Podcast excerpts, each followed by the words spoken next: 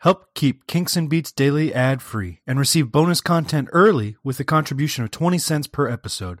Visit herohabit.com slash shop for more information.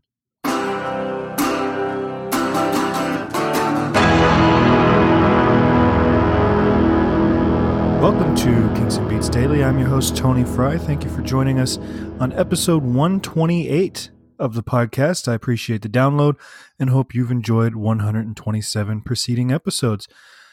Today, we are talking about a Dave Davies solo song. And if you've listened to some of the other episodes where we've covered Dave Davies solo material, you'll know that I'm um, woefully ignorant of this portion of the podcast content. Um, I know both bands inside and out. I know Ray's solo stuff inside and out. I know the solo Beatles stuff mostly inside and out, um, except for a few Ringo albums. Uh, but I don't know much Dave stuff, and you know, maybe it's unfair, uh, but it is what it is. Um, so this one, Cold Winter, was released August 1st, 1983 on his album Chosen People. This is his third studio solo album, but it's his first where he actually has you know guys playing on it. Um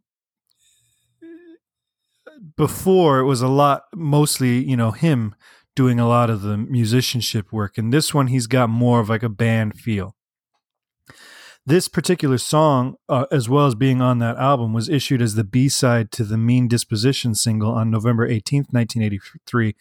Um, the album failed to chart, the single failed to chart. Now, for me, I want to hate this song because I don't like that synth driven material. And this one opens up with, by today's standards, a pretty cheap sounding synth. It was probably, you know, a $100,000 synthesizer in 1983 but you know it the the sound doesn't age well and you know he has this intro that is just synth chords and i want to hate it but then as soon as the drums and the guitars kick in it feels more like you know a proper band recording and now those synths instead of being the dominant focal point are just in support of the rock band so eventually i do start to grow on this song and Dave's guitar work in it alongside the string arrangements, which is a very rare thing. You don't hear a lot of string arrangements in Kink stuff, but there's a lovely string arrangement on this tune that combined with his guitar work really is a cool sounding uh, recording. I'm not a huge, and I've said this a million times already, I'm not a huge fan of Dave's voice in the higher register. I think he sounds better when he's on the lower end of his register. Um, this song has him on the higher end. It kind of works. There's some good stuff going on vocally. I mean, this is 1983. He's still in good vocal form at this point. Um, and this being kind of a slower ballad tempo song, you know, he's not shredding his voice to to to sing out over loud electric guitars and everything. I think the guitar solo on this is stunning. It's not very long, but it serves its purpose and it's beautiful. And tonally, you know, the way he's got the tone of the guitar and the effects on it and everything, it kind of feels like a David Gilmour solo. Like this could have fit easily on a Pink Floyd song, you know, like uh, something from the wall or something. Because, you know, with the combination of this real spatial arrangement, the synthesizers, um, the drums are solid but not overdone. You know, it kind of has that Pink Floyd vibe to it. Harmonically, though, um, it's it's clever in that there's nothing going on. He never really establishes a key. And when you play these chords by themselves, it doesn't sound like they should even belong together. So we open with an F sharp chord. Then he goes to G sharp. Then he goes to G minor or G sharp minor. Then back to F sharp. Then we've got this F sharp chord, but he puts an A sharp on top of it. Back to G sharp, G sharp minor, then D sharp. That comes out of nowhere. Um, then the verse kind of basically the same thing.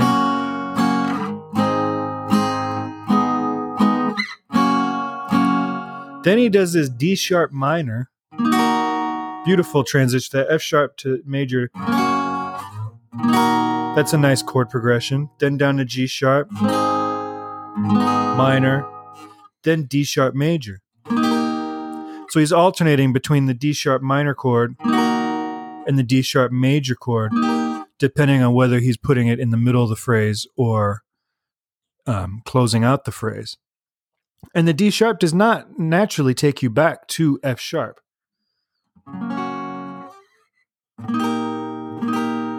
It should take you back to A sharp or to G sharp.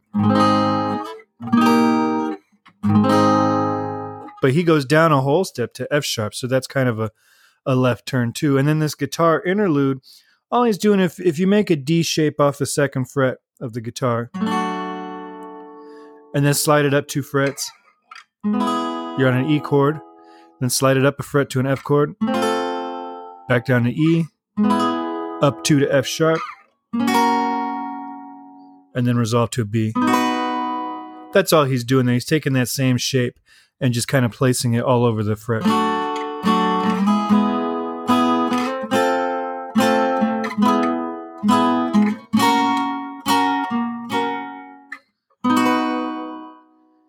And then we get, so that's kind of based around D, sort of. And then we get to the bridge and he's on a C major chord.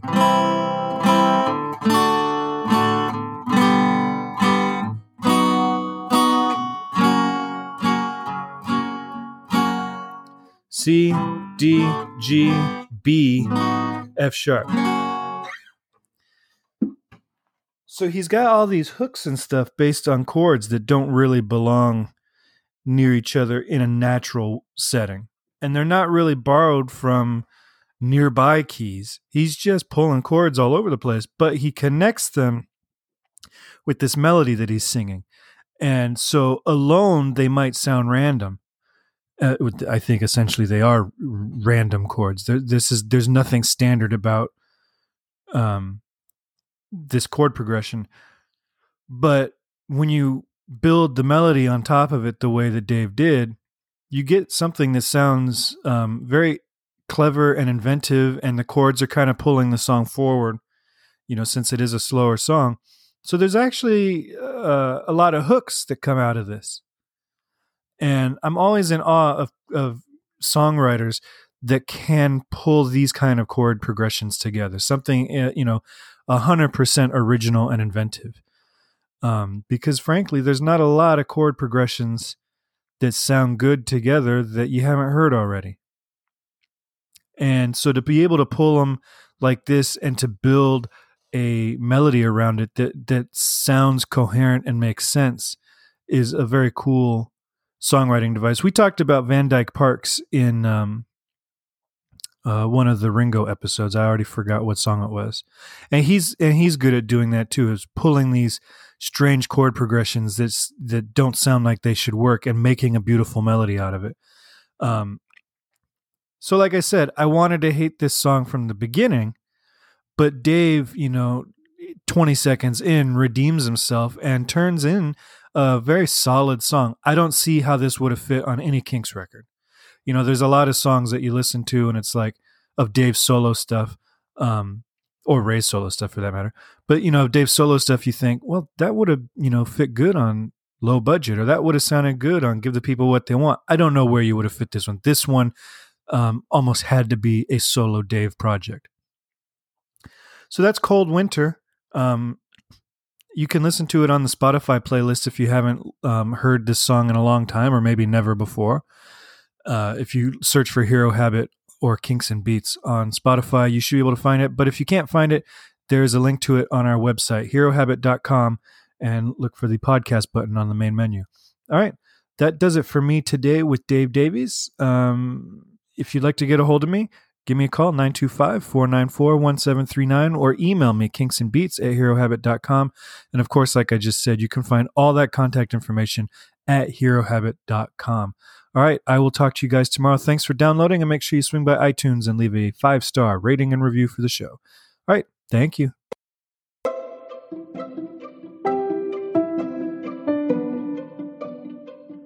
This podcast is presented by the hero habit podcast network Swing by HeroHabit.com today to comment on this episode and poke around our growing database of sports and pop culture news, reviews, and collectibles. HeroHabit.com. Collect your heroes.